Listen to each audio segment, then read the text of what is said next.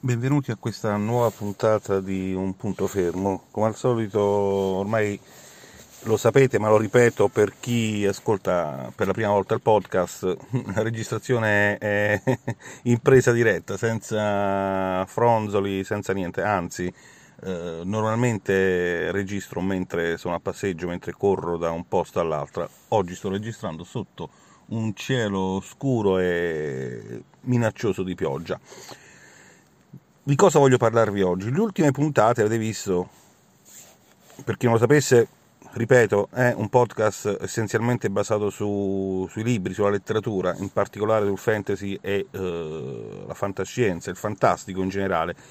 Eh, spesso ci siamo spostati sul mondo appunto del fantastico, parlando di creature strane, eh, fantasmi, lupi mannari, eccetera.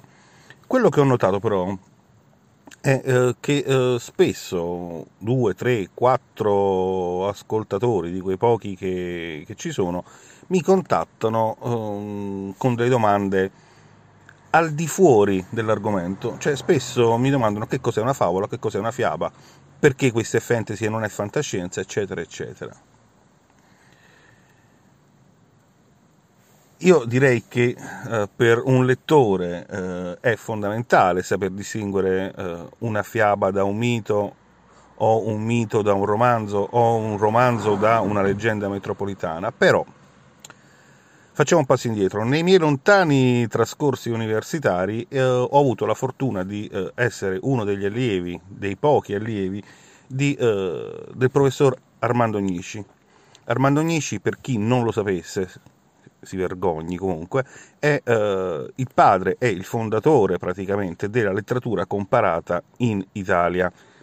Eh, la sua cattedra di letteratura comparata alla Sapienza, Dipartimento 9 di Italianistica alla Facoltà di Lettere e Filosofia, è stata la prima o forse alcuni dicono la seconda dopo quella di Venezia di Moldonian. Comunque, di cosa si occupa la letteratura comparata? Non in particolare di un periodo storico, non in particolare di un genere di letteratura, ma appunto di comparare storie, leggende, miti, favole, cicli letterari. In poche parole, la letteratura comparata si occupa di eh, come dire, eh, studiare i fenomeni e le correnti letterarie attraverso appunto eh, periodi storici, eh, lingue e forme d'arte e disciplina diverse. È eh, forse il ramo della letteratura più affascinante, anche se spesso trascurata, ma è molto utile per chi vuole avvicinarsi al mondo del fantasy e della fantascienza. Come allievo di eh, Armando Gnisci, eh, studiammo e parlavamo continuamente di eh, un autore bulgaro, in realtà eh, naturalizzato francese, Svetan Todorov. Todorov era un filologo, era uno storico, tutto si occupava meno che di letteratura, però decisi di frequentare un corso di questo Todorov e in realtà di cosa andammo a parlare? Andammo a parlare appunto di eh, cosa sono i vari generi letterari nella storia dell'uomo, nella cultura dell'uomo e una differenziazione tra l'uno e l'altro. Um, in questa puntata, subito dopo la sigla, vi andrò a fare una, un riassunto uh, di quelle che sono le idee principali della letteratura comparata per quanto riguarda la letteratura fantastica e una classificazione, seppur parziale, molto importante tra uh, le varie tipologie di fantasy o fantascienza o letteratura fantastica. E eh, questo dovrebbe essere, come dire, eh, un po' il taccuino per tutti i lettori che vogliono avvicinarsi a una letteratura, a una narrativa che non sia eh, quella prettamente storica o saggistica. Dopo la sigla.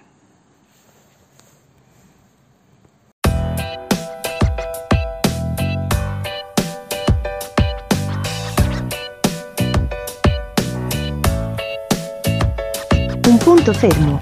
Podcast di libri, cinema e curiosità. Benvenuti a questa nuova puntata e buon ascolto.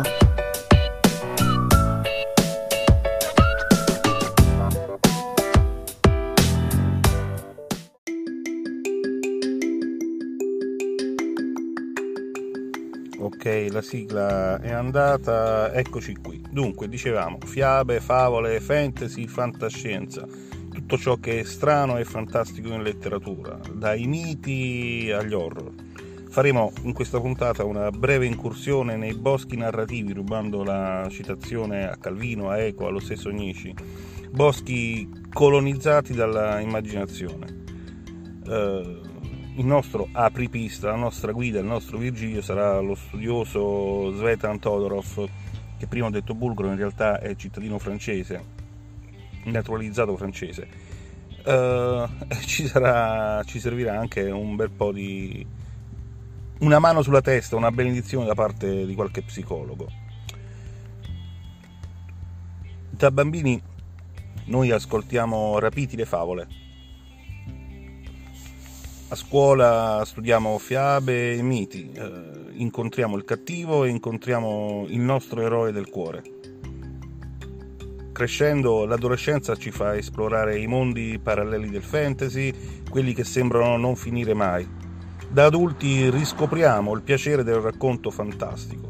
Intanto i nostri figli, i nostri nipoti, i nostri alunni impazziscono per l'horror, mentre i più vecchietti, no scusate, i più maturi ricordano nostalgici il boom della fantascienza anni 50, anni 60. Voi lettori vi siete mai interrogati su quali siano i confini tra la fiaba e la favola, tra il mito e la fantascienza, tra il fantasy e l'horror? Forse no. Da buoni lettori prendete e leggete e abbiatene tutti. Ma uh, vediamo un attimo cosa ne dice Todorov. Todorov parte subito con un'affermazione importante. Serve distinguere il meraviglioso dallo strano. Secondo Todorov, nel fantastico, a causa della sua generic- genericità, occorre appunto distinguere il meraviglioso dallo strano, cioè quando una narrazione è pilotata dal meraviglioso, quando i fatti sono ambientati in uno scenario totalmente sovrannaturale, quindi ci sono fate, streghe, gnomi, pure gli elfi, oggetti magici, incantesimi di cui il lettore non si sorprende. D'altra parte, lo strano caratterizza un testo in cui su uno sfondo realistico o verosimile avvengono fatti straordinari. Questa è più la fantascienza. Eh? Uh, in ogni caso, sono accettati con naturalezza. Eh, naturalezza e fatti straordinari che né la scienza né la ragione sono in grado di spiegare. Quindi siamo in bilico tra lo stupore e la curiosità. Uh, e stando in bilico, noi lettori attendiamo invano un epilogo che per noi è certo e o consolatorio Esempio, ricordate l'incipit eh, della metamorfosi di Kafka? Il nostro Gregor al risveglio non è stupito, non mostra stupore per la trasformazione in scarafaggio, ma è stupito per la fatica che ha ad adattarsi, e gli vuole parecchia pazienza, quasi certosina, adattarsi al suo nuovo corpo, al corpo da scarafaggio, da blatta Primo punto, il mito. Mito viene dal greco eh, parola, racconto, mitos, ed è eh, praticamente la più antica forma di narrazione, o in ogni caso eh, la prima a cui andiamo ad approcciarci. Eh, naturalmente è eh, una forma di narrazione dapprima esclusivamente orale, e solo successivamente fissata sullo scritto. Nel mito abbiamo dei, mostri, eroi. Qual è lo scopo, qual è l'obiettivo del mito? È quello di spiegare l'origine dell'universo e delle divinità, non dell'uomo, ma vuole spiegare altresì i legami tra l'universo e le divinità e l'uomo. In parole povere è una forma di teologia, perché gli dei, imponendo divieti o assistendo noi mortali, eh, spiegano modelli comportamentali conformi alla società, in questo caso alla società greco-romana o eh, ancora più antica, eh, così come gli eroi, le cui imprese straordinarie eh, sono da esempio per la collettività. Tornando al nostro psicologo, eh, abbiamo eh, Freud che collega miti e psiche. Eh, Jung, d'altra parte, approfondisce l'argomento con eh, l'elaborazione dell'inconscio collettivo, di cui il mito tradurrebbe gli archetipi con eh, la forza e l'immediatezza della narrazione. Comincia a piovere intanto. Eh. Uh, I nostri antichi uh, amavano raccontare queste vicende ancora più antiche di loro in uh, grandi cicli, cicli epici, cioè in gruppi di poemi che nel loro insieme narravano tutto lo svolgimento di un mito molto più complesso. Da questo deriva la favola. La favola è generalmente molto molto più breve, è un testo breve, anch'esso prima orale e successivamente fissato eh, nella lingua scritta, con una caratteristica, se nel mito sono gli eroi, gli dei, qui abbiamo gli animali. Animali che però pensano, parlano, agiscono come appunto esseri umani, incarnando vizi e virtù appunto dell'uomo. Lo scopo della favola è diverso, è insegnare divertendo, presentando ancora una volta modelli di comportamento comuni un po' a tutte le culture. Come se fosse un apologo. Ad esempio, leggetevi La volpe e l'uva eh, di Esopo.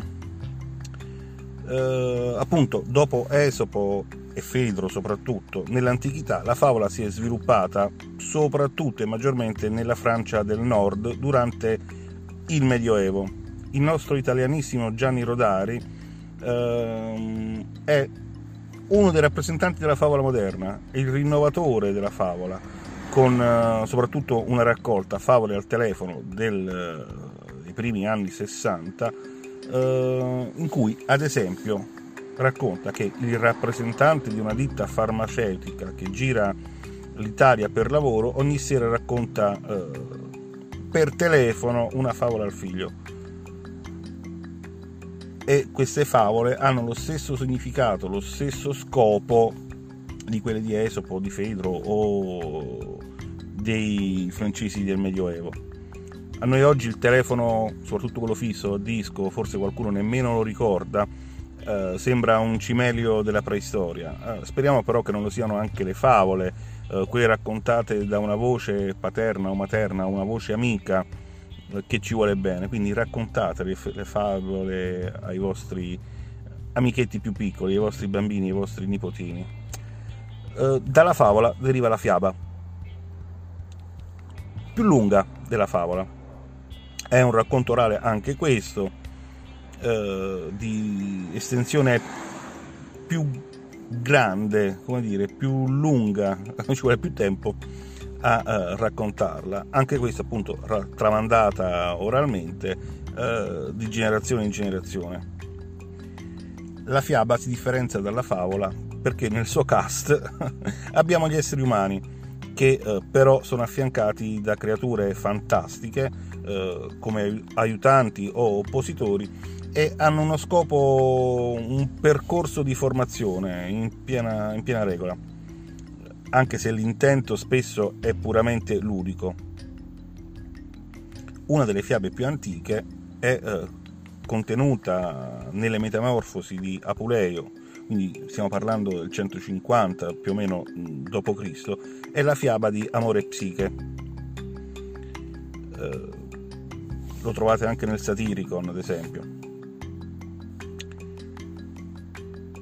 Prima di Todorov eh, abbiamo avuto Vladimir Prop che scrive un saggio, scrive un saggio su appunto la morfologia della fiaba, eh, pubblicato nel 1928 in originale e 40 anni dopo praticamente in Italia da Einaudi, in cui vengono individuati, eh, 30, individuate 31 costanti del patrimonio eh, fiabesco russo principalmente e mondiale per estensione sono 31 funzioni. Cosa intendiamo per funzioni? Cosa intende Prop e cosa intendiamo noi? il rapporto azione-reazione relativo ad ogni personaggio, su un impianto narrativo articolato in situazione iniziale, esordio, peripezie e conclusione. Questi quattro punti, che in realtà possono essere riassunti in tre, eh, cioè eh, situazione iniziale, peripezie e conclusione, sono la struttura di qualsiasi eh, fiaba, non favola, eh, e per estensione di qualsiasi romanzo moderno. Sia nel fantasy che nella fantascienza e anche nella narrativa, eh, come dire, eh, naturale, quella che racconta eh, elementi di tutti i giorni senza ambientazioni fantastiche o fantascientifiche. Ma c'è un punto che si sviluppa e eh, di cui non possiamo fare a meno, è la paura. La paura soprattutto eh, per fini conservativi e ricreativi. L'horror. L'horror, dice la Treccani, sono andato a prenderla, eh, sono storie che suscitano nel lettore la paura, un genere narrativo sviluppatosi nel XVIII secolo. In realtà già prima avevamo storie horror. Comunque, eh, il nostro genere narrativo horror, poi intrecciato con il romanzo gotico, con il noir, con il fantascientifico, è eh, ormai fondamentale nella letteratura, così come nel fumetto e nel cinema. Uno dei più conosciuti romanzi horror, eh, o meglio ancora forse l'antesignano dei romanzi horror, è eh, addirittura del, della seconda metà del 1700, Il castello di Otranto di eh, Horace Walpole. È mm, spesso indicato come il primo romanzo horror, è anche il capostipite del gotico. Eh, e questi due generi o sottogeneri come preferite eh, vanno spesso a sovrapporsi. Quindi non possiamo dimenticare ad esempio Mary Shelley, non possiamo dimenticare Edgar Allan Poe, non possiamo dimenticare Stevenson questi sono i capostipiti veramente del, dell'horror e eh, coloro che hanno portato alla rinascita del, della fiaba in genere moderno. Quindi vicende cariche di tensione, eh, con fantasmi, abbiamo anche vampiri, zombie, lupi mannari, abbiamo soprattutto luoghi eh, sinistri e insicuri, eh, con cimiteri sotterranei, castelli in rovina eh, o abbandonati, abbiamo la nebbia, abbiamo laghi e fiumi limacciosi, eh, soprattutto abbiamo luna piena e notti tempestose, quindi un'altalena emotiva tra percezione vera e presunta, in cui il lettore, con um, faccia a faccia con le sue paure ancestrali, sperimenta sia la repulsione che il godimento. Perché il lettore sa che si sta immedesimando in una situazione finta, da cui uscirà non solo indenne ma anche divertito, basta chiudere eh, il volumetto che abbiamo in mano quindi ci sarebbe da domandare a qualche psicologo di quelli di prima se l'horror in realtà faccia bene alla salute. Comunque, saltando dall'horror a quello che ci interessa di più, la fantascienza. Eh, fantascienza è una mescolanza di fantasia e scienza, eh, dicendolo proprio in parole basse e volgari. I capostipiti non eh, ce ne vogliono gli altri, sono Giulio Verne eh, e Wells eh, sullo sfondo della, del finire dell'Ottocento. Poi negli anni venti abbiamo la Golden Age della fantascienza e eh, finalmente negli anni 50 quella che possiamo definire una dignità letteraria e eh, il riconoscimento della critica, pur con molta fatica anche oggi in realtà. I fatti sono sempre collocati nel futuro, non eh, possiamo dire che la fantascienza sia ambientata nel passato, o perlomeno non sempre. Comunque i fatti della fantascienza sono collocati nel futuro. L'ambientazione è o conserva tratti della società contemporanea, eh, o spesso eh, presenta ipertecnologie di un futuro scientificamente plausibile. Eh, e la storia della fantascienza può andare dall'avventuroso all'apocalittico, dal disastro ecologico al messaggio allegorico, eh, soprattutto nella variante distopica. La fantascienza, ancor più che eh, la favola, la mitologia ha tantissime classificazioni, utopico, uranico, distopico, eccetera, eccetera, eccetera. In ogni caso, così come possiamo riconoscere quei 31 elementi nella fiaba, eh, quei tre punti in realtà principali nella fiaba, abbiamo anche nella fantascienza elementi ricorrenti. Uno, l'incontro o scontro con civiltà aliene. Per aliene non vuol dire che debbano essere per forza extraterrestri. Un altro punto fondamentale è la guerra tra realtà differenti, che possono essere anche pianeti differenti. Fondamentali poi sono i viaggi in astronave o con strutture capaci di muoversi velocissimamente o in ogni caso intraprendere viaggi che noi non potremmo intraprendere oggi, viaggi nel tempo naturalmente. E fondamentale e non ultimo la presenza di robot che poi diventeranno cyborg, androidi e cazzi vari che eh, fanno sia da assistenti all'eroe o agli uomini presenti nel, nella storia o, o da antagonisti quando sfuggono al controllo dell'uomo. Dulcis in fundo abbiamo il fantasy. Tecnicamente è un sottogenere del fantastico e senza fare troppe chiacchiere, il fantasy, quello moderno, nasce con Tolkien nel secondo Novecento le caratteristiche del fantasy sono simili ma non uguali a quelle della fantascienza. Abbiamo qui sempre un'architrave dualistica tra bene e male.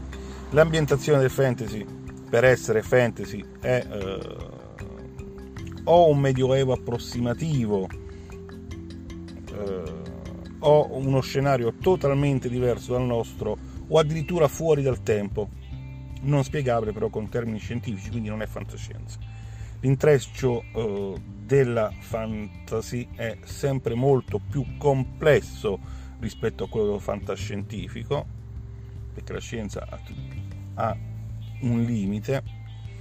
Eh, anche qui abbiamo romanzi, cicli e saghe. Soprattutto il fantasy è più vicino rispetto alla fantascienza, rispetto all'horror, a, uh, ai miti nordici, greci, eh, romani, eccetera, eccetera. Quindi abbiamo la magia, abbiamo tutto il repertorio favolistico e le suggestioni del mondo orientale o eh, sudamericano presenti nel fantasy.